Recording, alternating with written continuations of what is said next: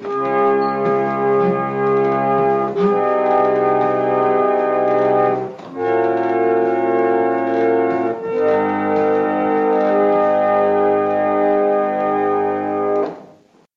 and welcome to Ipse Dixit, a podcast on legal scholarship. I'm your host, Brian L. Frye, Spears Gilbert Professor of Law at the University of Kentucky College of Law.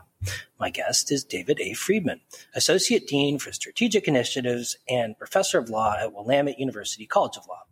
We will discuss his article, Do We Need a Bar Exam for Experienced Lawyers, which will be published in the UC Irvine Law Review. So, welcome back to the show, David. It's good to be back. Thank you for having me, Brian. My pleasure. My pleasure. So this is a um, fun, fascinating, timely, and uh, provocative article. I think. I-, I wonder if you could start the conversation by just talking a little bit about the events that precipitated you to get interested in this question and that led you to the uh, ever so modest proposal that you ultimately make in the concluding chapter of the article.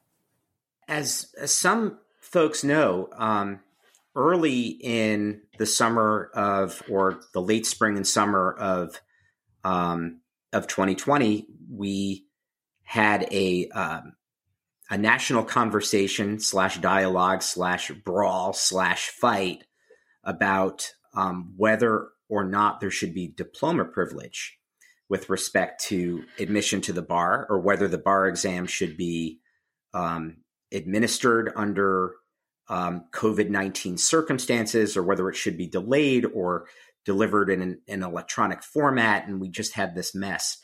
In Oregon, our Supreme Court decided to grant a one time diploma privilege um, to graduates of Oregon law schools. And I thought, well, uh, you know, other states really didn't follow um, by and large that, that model. And when this happened, it was somewhat unexpected and, and a pretty radical thing. I expected that other states might follow, they didn't. But the one thing that I didn't anticipate, and I think that um, a lot of folks, and maybe Twitter is an unrepresentative group of people to follow and react to this, but I don't think a lot of people appreciated how the legal community and how the established legal community reacted to this news. There was a lot of pushback that I received from lawyers um, in Oregon um, who essentially said, well, this is a free pass. There shouldn't be an exception uh, just because of COVID. Um, the bar exam is is there to protect the public, and um, I started to think about it and to think about well, what what is protecting the public? Um, what does that really mean? And the one pushback that I kept getting was, well, the bar exam measures competence and protects consumers and ensures that new lawyers are competent. To which my response was, how do we know that you're still competent? And if the bar exam is the right measure, and you're and I got a lot of direct, but that the bar exam covers the right content. Lawyers need to know that breadth of content and that depth of content and that particular skill set. I said, well, if you accept that as true, and that's if you accept that as true, why wouldn't it apply to all lawyers? You know, something like, depending on how you measure it, 3 to 10% of lawyers are new lawyers. What about the other 80 to 90% who are working on high stakes stuff? If you believe that the bar exam really does measure competence, then why not administer it at regular intervals just to check up on people? And this isn't in the paper, but in some of these conversations I've had while lawyers have been catching their breath about that argument, I said, why not post the scores? You know, and they said, well, that's out. I said, you ever go to a restaurant and see A, B, C, D on the why not do that? You're a tax lawyer. You've been practicing for 30 years. My clients know that my clients know how great i am. I'd say well then you should be confident in taking the test and i'm sure it will say that you got one of the highest bar exam scores. And let's just say that i what was good about having this dialogue especially with people i had a relationship with was that it got them to a position where they said okay um, i'm actually comfortable moving forward and continuing to hire the graduate of yours that I was going to hire anyway. Um, they they would push back and say things to me like, "What do I tell my clients about hiring this person?"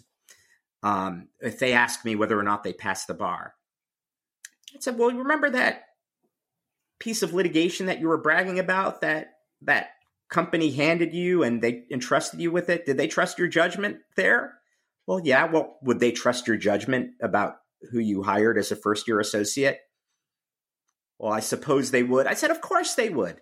So, what purpose does the bar exam really serve? And I wanted to push that as a general question, but I wanted to tee up the question by getting lawyers to consider whether or not the bar exam does what they think it does and what the conventional wisdom out there um, and what the industry around the bar exam thinks it does.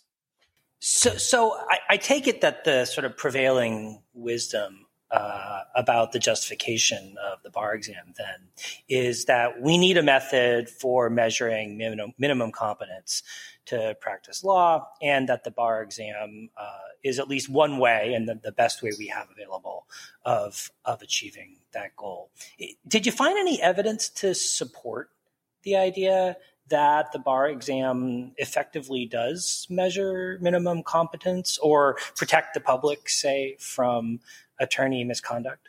Well, what I found was that most misconduct, know, there's some causal issues here, but if you're concerned about lawyer misconduct, most lawyer misconduct takes place later in careers, and it doesn't have a whole lot to do with substantive knowledge of the law generally. It has to do with what I would informally refer to as keeping your stuff together.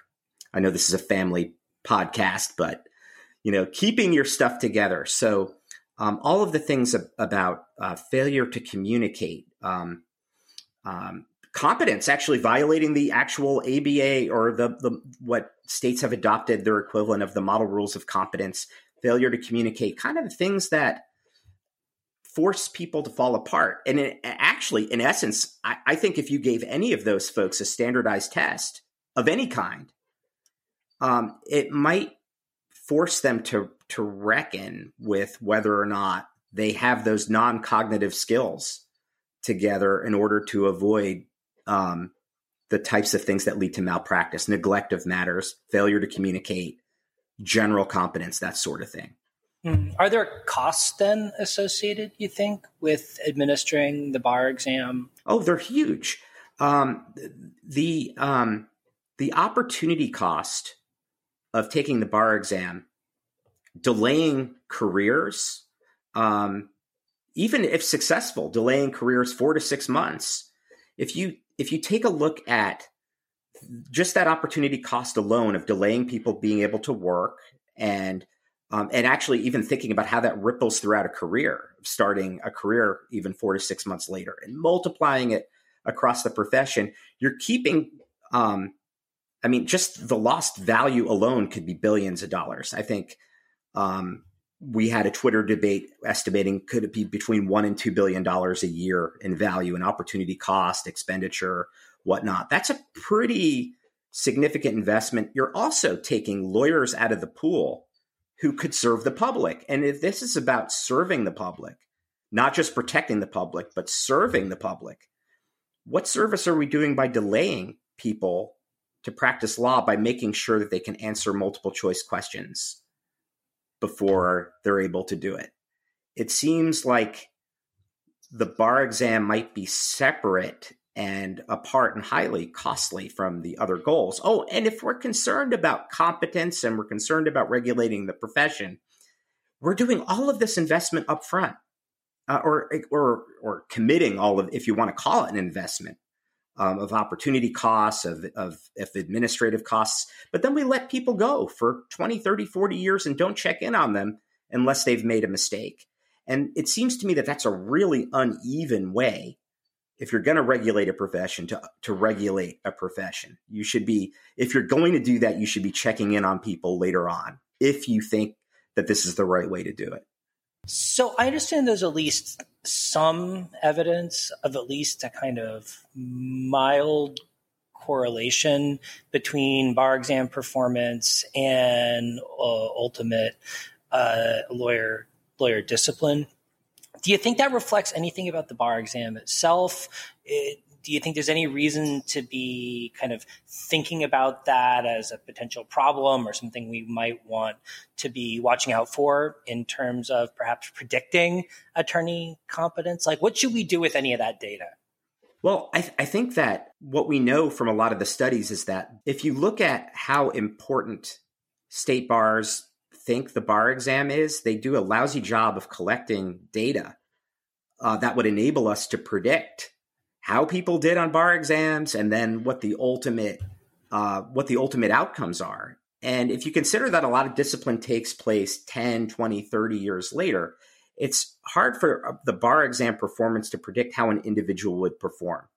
Now, um, I don't want to totally uh, characterize their work, but Rob Anderson and Derek Muller wrote actually quite excellent piece laying out the challenge, uh, basically saying we do have to weigh the costs and benefits of, and they were looking at lowering the cut score in California. We we do they have to look at whether or not there would be repercussions um, but but Rob and Derek are pretty careful about saying that you you you have to look at other factors uh, about whether or not you're sacrificing other things by um, by closing the you know well I don't want to overcharacterize it but there are other things that are that are in play other than just minimizing malpractice much of which not all of which but much of which takes place further out you know one of the things that that others have pointed out is well, gee, the bar exam is one way to keep law schools honest.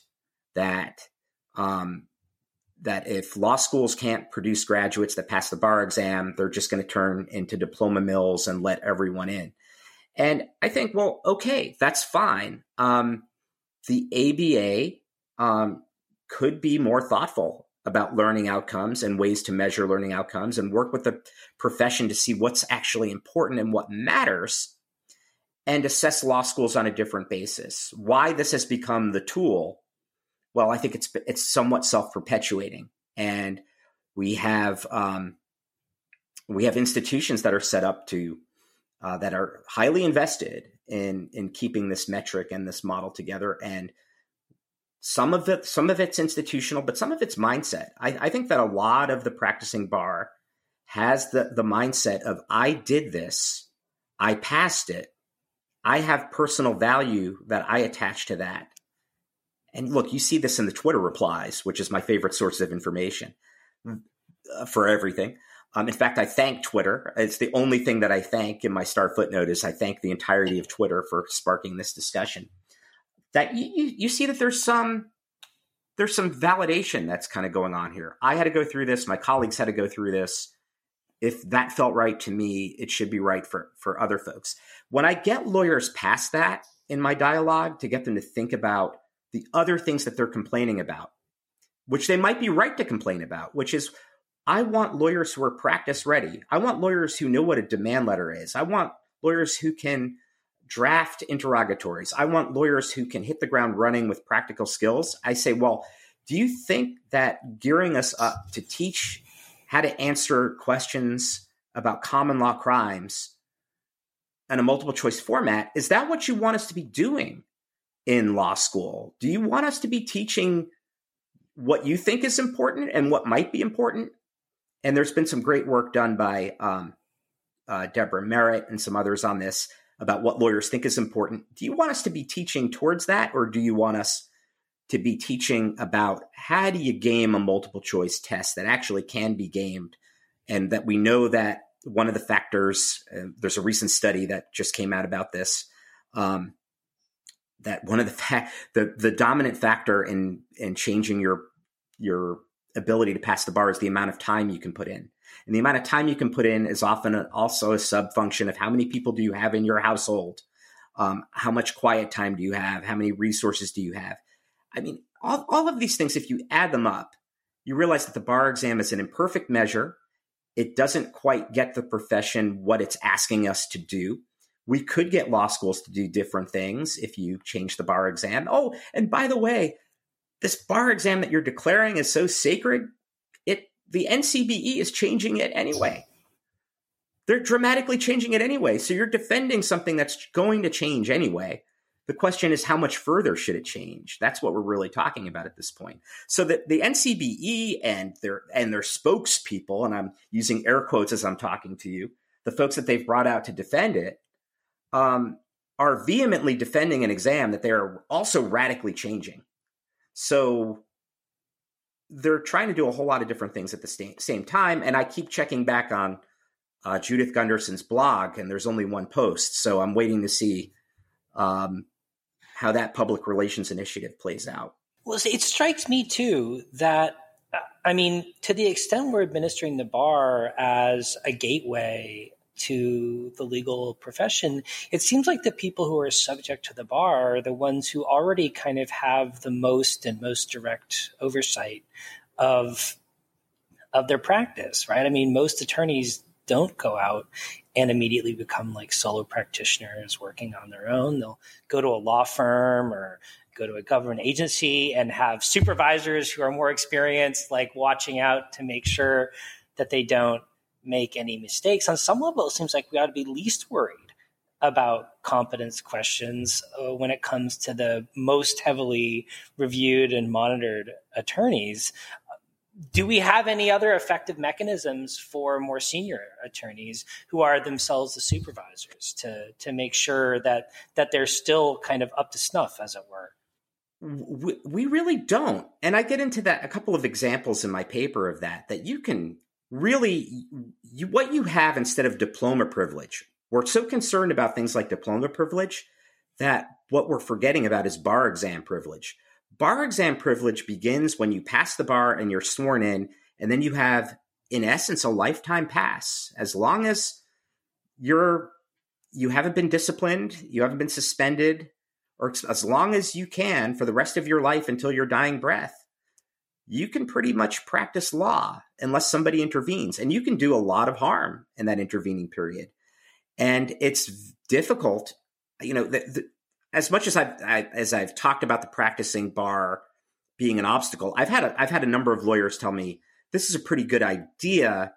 Um, and actually, I, would say, well, don't take the idea literally. It's a, it really fundamentally is a thought exercise. I should have probably said that more clearly earlier in our conversation. It's a thought exercise to try to get people to think about it. But as part of this thought exercise, they said this would actually be there's a guy in my office if you told him that he had to sit down and answer 200 multiple choice questions about seven areas of the law, he'd say, I'm thinking I'm going to hit the golf course. You know, it's probably about time uh, for me to to move on. And he wouldn't necessarily say that this is why, but this would be a great way of nudging people. But there really isn't a way to test people's cognitive abilities, which change over time. Um, or, their organizational abilities, or if they just kind of turn. I mean, Brian, you and I are we, we're not exactly conformists. I mean, we sort of are because what we do, but we're sort of not. But there are there's a limitation to what nonconformists can do in the law, and nonconformists who reach the level where, as I point out in one paper, they dress up as Thomas Jefferson when they go to court um, we can it's hard to imagine that person tolerating there being a right or wrong answer on a bar exam question. So it's hard for me to f- envision them having the discipline to be able to conform to something like that. So I think if you really wanted to push this idea, it could serve that kind of function. Or we could find other mechanisms for monitoring folks and and um, perhaps finding ways to be I, I, taking better care of each other as a profession. You know, we don't have we have tremendous problems with substance abuse and depression, um, and we talk about them. We try to provide all these mechanisms, yet we don't really seem to be making much progress. Testing would probably enhance the stress level for people, and maybe that's not the best way of going about it. But maybe forcing this discussion of the fact that lawyers who are entering their third or fourth decade are having a lot of problems. What are we doing about it? Um, because a lot of those things are probably the things that are leading to malpractice, which is what's leading clients to be to suffer the harm uh, from from from their you could call them misdeeds or you could call it their negligence. Well, what about the consumers then of of legal services? I mean, what kind of information, if any, do they have that will be relevant to these questions of you know lawyer competence and the potential for attorney misconduct? And to the extent there is information out there that is available to consumers, how how reliable is it? Well, con- consumer information about lawyers is just terrible. And um, we know this. We probably intuitively know know this, but it's really hard, especially in in the consumer sector, for people to actually understand. Well, who's a good lawyer, and at what price should I pay them? The it's difficult to even go to peer reputation sites to to to find out whether or not the person reviewing the lawyer actually understood what it is that they were getting. It's professional services. It's a little bit like like anything else um, in, in that in that realm. But one of the problems is that lawyers tend to advertise themselves based on experience. Um, Jim Hawkins and uh, Renee Knake uh, have a, put together a great paper where they actually looked at lawyer advertising. And one of the attributes that they advertise the most is experience. Why do lawyers advertise that way? Probably be, my theory, my, I come from a consumer law background, is because it works if experience is the signal, then experience is a really valuable thing. Therefore, if we really want to ensure that consumers are protected and have good information, we should expect more out of experienced lawyers. The experienced lawyer shouldn't just be competent or minimally competent, they should be supremely competent and they should be able to take a harder test to demonstrate their, their competence. It's kind of how it fits into my model. Because if you look at how lawyers are evaluated, the very cream of the crop are evaluated by their peers. That's what you'll see really coming out of Martindale and um, a lot of these entities have consolidated, but Super Lawyers has a really good structure. So if you're if you're in the market for a six hundred dollar an hour family lawyer, you might have a pretty good idea of who is respected in, in the market. But if you're looking, if you're a consumer that's just looking for someone, you're going to go on Google, you're going to talk to friends, it's very hard to figure out um, who's good and, and why or what that really means. But a test, you know, all these lawyers who think that the test is a wonderful objective measure about minimum minimum confidence about how to enter the profession. Well, they certainly, if they care about protecting consumers, which is what a lot of people say, that this is about consumer protection, should be enthusiastic about creating a data set for consumers to access that says, you want to hire this person? Bear in mind that when you're paying them, they had a score of, I'll make up a score of 75. This other lawyer across town has an 86, but they're more expensive. You choose. It would be interesting. Is it doable? Sure, if people if if we wanted the profession to evolve that way, we could do it. But of course, politically nobody wants to do this. I've had people beg me not to write this paper when I talked told them about told them about it. Um, I'm gonna probably do a little bit of promotion, but I have to be careful here because I don't want people to get the message here that I'm endorsing the bar exam or that I'm really I'm asking this is one of the few papers I've written with a question mark at the end of it. I'm really asking do we need a bar exam? Does it do what we think it does? And how do we want to regulate the profession? If we're really talking about protecting consumers or, or giving them information, is this the best way of doing it? I want to provoke that dialogue. I want to provoke that thought going forward. You know, for the profession itself, what what are they expecting of new lawyers? We know what they're saying. Does the bar exam incentivize legal education to provide them with the lawyers that they think we need? Oh, and by the way, to the side of all this, we have a huge access to justice problem in this country. So most of the problems that people have with lawyers in this country is that they don't have a lawyer or they don't know that they even need a lawyer. So if you think about the scope of the problem, they're only thinking about one piece of it, the part that they're familiar with, not the broader piece of it. So this is part this is a window into what I call the big problem, which is which is access to justice across the spectrum in this country. um, a one size fits all mentality that the lawyer at the at the big law firm in New York should be taking the same test as as the lawyer who's going to enter into a small town family law practice, you know, on the Oregon coast, for example.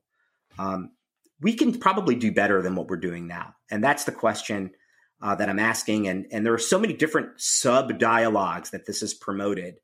Um, and you know, it's been fun to put this out, idea out there on Twitter and and and hash it out with people and get their feedback on it and challenge them. It's you know, Twitter can be a terrible place, but it can also be a great place to start dialogues about things. And I've started to do this with continuing legal education as well. Started to put that out there. So do you think this is a good thing? And lawyers generally are annoyed by continuing, continuing legal education, for example. And there's not a ton of data out there to show that it works. There's a little bit, but not a ton of data. There's a lot of self congratulatory literature by the people who implemented it. They feel good about it. I guess it can't hurt, but what does it really cost? It costs something. Not as much as the bar exam, but it costs something. So I think we need to take a look at what we're doing and ask why we're doing it. And what, you know, to take a cue from Rob Anderson and Derek Muller, ask what the costs and benefits really are. And it's not to say there's zero benefit from having a bar exam, but to look at it in context. Are there currently any forms of post bar exam test based evaluation of attorney competences? And if so, how and how well do they work? Well, we do know that we do know that there are there are some famous examples that we've heard of here and there um, of this, where sometimes the remedy for um, a law- for lawyer misconduct or the punishment, I should say, not really the remedy, the punishment is that you have to take and pass the MPRE again. And you kind of wonder what's that causally connected to? Um, most lawyer mistakes, um, if they're intentional, they know darn well what they did. It was something akin to stealing. What does the MPRE do? Um, it reminds them to choose the second most conservative option on, you know, 100 questions. Um, it's not quite clear what that's serving except as a shaming function, I, I, I suppose. Um, is there any evidence that that works? The numbers are really small on all this stuff. The numbers are really small about character and fitness predictors as well. That's a whole other area that we could go into. Um, does character and fitness serve as a pre screening mechanism to prevent people from even going to law school? Or does it serve a function at all after people have gone through law school and gone through that of predicting what they're going to do. And that's a whole other topic. It's adjacent to this. And I do do discuss it because we're talking about what the factors are that predict malpractice. But th- there's such a small number um, of, of things that we don't know. There's a whole lot that we don't know. But that doesn't mean that we're not willing to, to like force people to go through. Uh, you could talk about the personal aspect of this that we're forcing people to go through hell. Okay, um, law school isn't exactly always a, a you know a cakewalk, and you you got to work your way through learning and your early years of practice of law. But how much of this is necessary? And is it really necessary after requiring people to go through four years of a bachelor's degree, graduating successfully, um, taking an entrance exam to get in, probably to get into that college, taking an entrance exam to get into law school, which, by the way, we also know, if we're to believe the test prep companies, if you buy their services, you can do better on those exam scores. You go through three years of law school, and then you've got to wait another six months and take this other test to practice. Kind of strikes me as a funny time to intervene. And if we were to design a system from scratch for regulating lawyers and training lawyers, would we do it the way that we have it now? And I'm talking about the entirety of the system.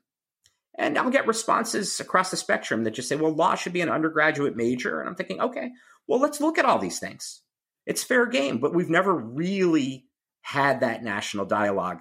COVID has forced a national dialogue on a lot of things, ranging from working at home from home to you name it. And this is another area where I think the dialogue got accelerated, and hopefully, um, there will be a shakeout to the benefit of folks on on this dimension. That it might be um, there might be a rethinking uh, that we're able to come to about all all of these things.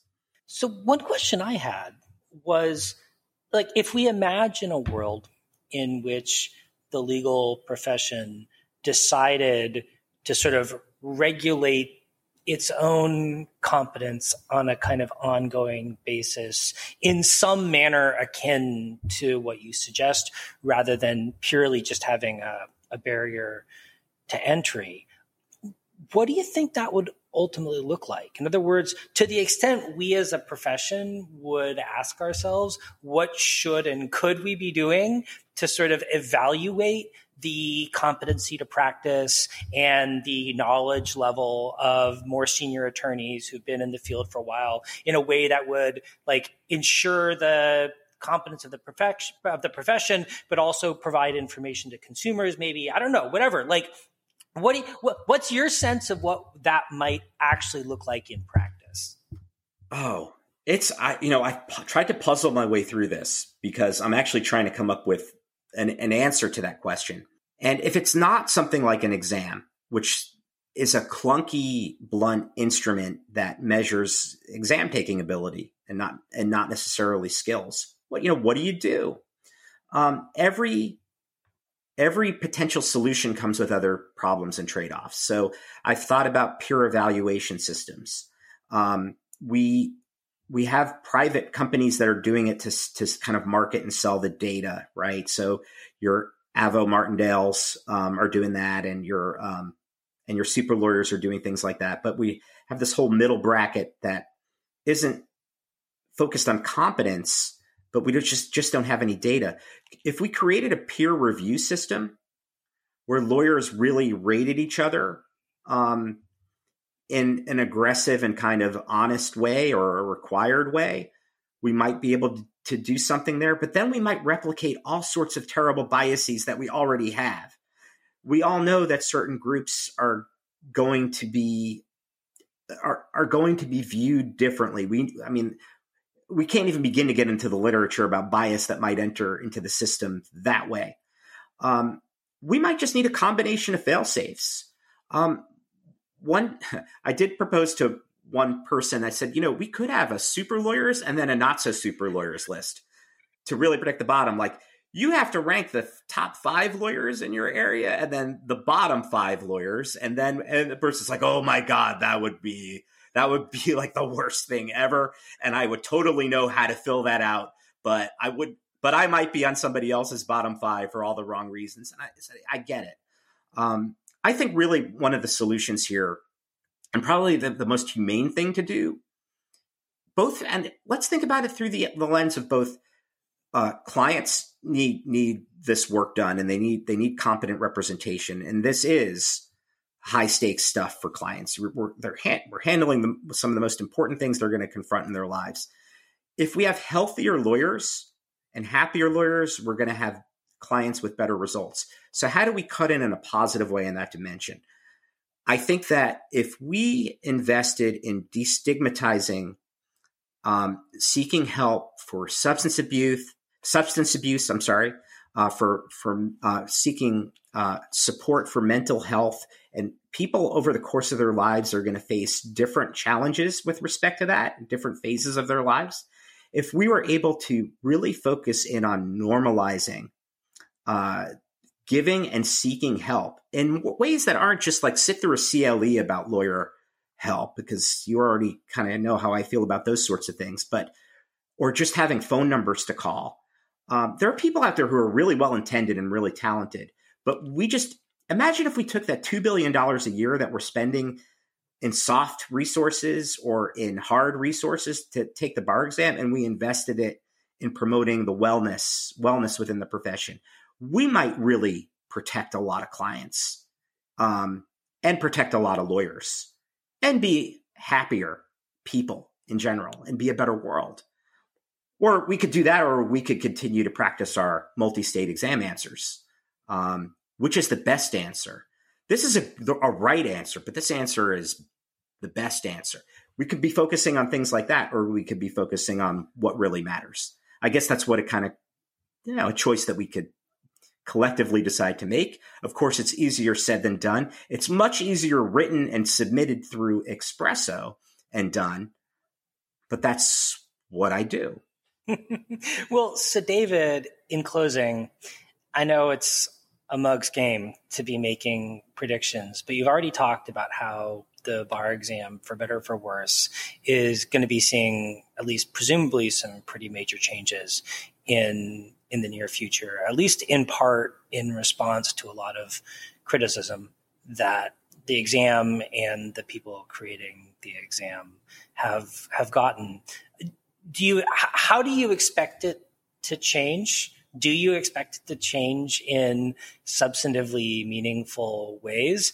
And to the extent that this is an effort to kind of recuperate the bar exam and the sort of reputation of the bar exam, as it were, uh, how likely do you think it is to be successful? I think that it was astonishing to me how resilient the defense, the institutional defense of the bar exam was nationally in 2020 in the wake of COVID. Um, that there, you know, you had law firms that were taking a lot of PPP money on one hand, and then talking about that didn't need it, and then talking about free passes on the other hand, as if it was some kind of moral crisis that we were moving through. The, law is, and I mean this not politically, um, the law is a conservative profession, and some of the folks that are the most conservative about it are are are our newest grads um, who have gone through the process and feel that quite rightfully so they worked really hard to go through the path that was laid out for them. Um, it kind of, I think, I, I'm I'm not optimistic that it's going to change quickly, but I think that if we follow some of the experiments, um, by by the way, um, Milan Markovic, um, um, I don't know if I'm pronouncing his name correctly because I've I haven't spoken with him in person, but I feel like I know him. He wrote a great paper that showed that uh, diploma privilege in Wisconsin, um, you know, essentially works. I think that if we can get more data out there and get more people comfortable with it, um, eventually we can, and if we can pick off some larger states to think about think about this differently, we might. But it's going to be very, very slow. And I have a lot of, you know, I hear the diploma privilege advocates very loudly. Um, they are being heard. Um, but thinking about this from a detached perspective and having been involved with the dialogue and hearing what lawyers are are saying in private, and sometimes that sometimes they'll come out on Twitter and say it in public. Um, I'm I think it's going to be slow. I think it's going to be slow, and and it's going to take a lot of work for us to actually ask the profession, what is it do you really what is it that you want? Because the next time you know we hear people saying we want practice ready lawyers, what's our answer to them? The answer to them could be, well, what do you want law schools to really be teaching and doing? Um, because we're incentivized to do something completely different.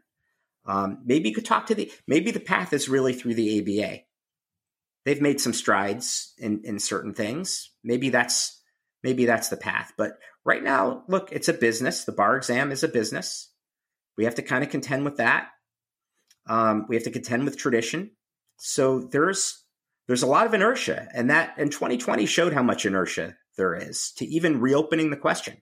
There are people who are just shocked that the question was asked. So I decided to ask a different question which is the title of my paper. Do we need a bar exam for experienced lawyers? Because as Don Draper said in Mad Men, if you don't like what people are saying, change the conversation. So I decided to change the conversation to try to move it to the side to try to see if we could get a different conversation going about what the bar exam uh, truly accomplishes. Well, David, thanks so much for coming on the show again. I thought it was a great provocative and important paper. And I hope it does spark a conversation about what we're doing, why we're doing it, and what we want to accomplish as a profession. Well, thank you for having me again, Brian. Um, it was a pleasure and, and always uh, a, a joy to talk to you on this podcast.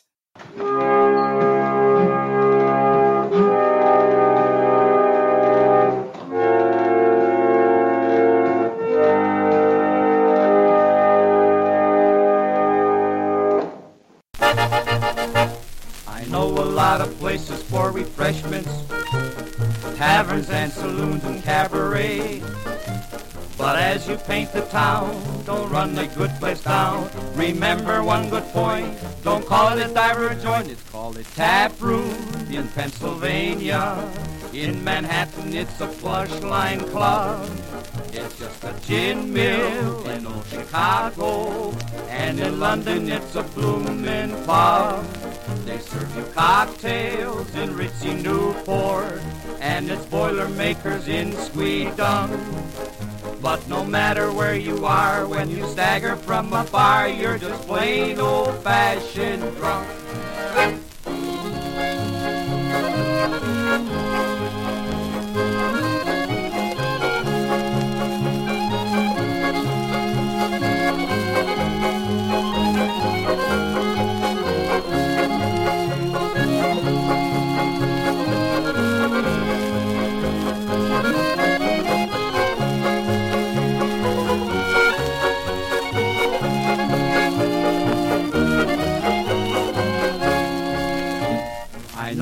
Lot of places for me freshmen, taverns and saloons and cabarets. But as you paint the town, don't run a good place down. Remember one good point, don't call it a diver joint, it's called a tap room in Pennsylvania. In Manhattan, it's a plush line club. It's just a gin mill in old Chicago. And in London, it's a bloomin' pub. They serve you cocktails in ritzy Newport. And it's Boilermakers in Squedon. But no matter where you are, when you stagger from the bar, you're just plain old-fashioned drunk.